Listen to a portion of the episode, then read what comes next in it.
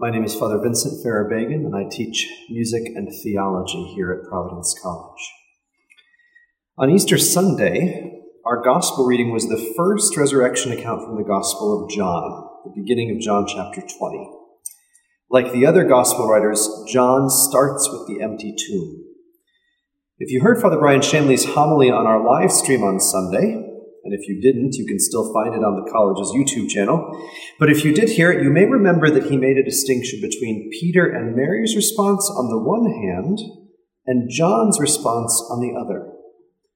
When Mary Magdalene tells Peter and John about the empty tomb, John runs faster than Peter and arrives at the tomb first, though he lets Peter go in first.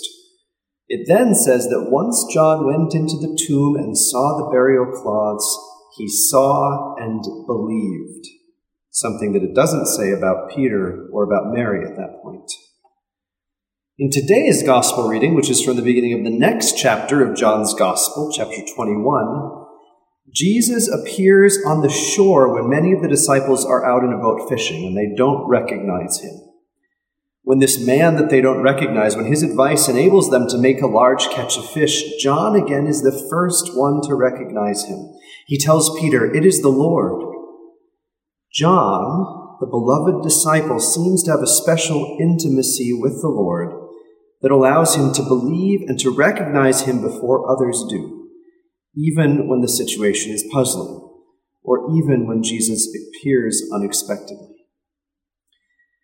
On Sunday, Father Shanley encouraged us to ask for the grace to be more like John, the grace to believe more deeply, even amidst the grief we are all now experiencing, that God is more powerful than sin or death or the coronavirus, and that He is still present to us.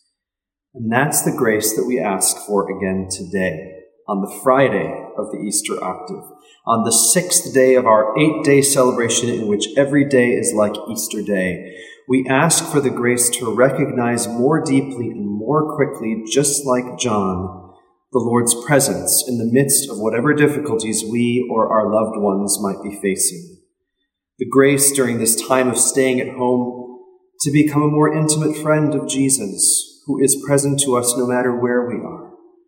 The grace to spend time with Him in prayer, in reading the scriptures, in the love that we share with our families and friends.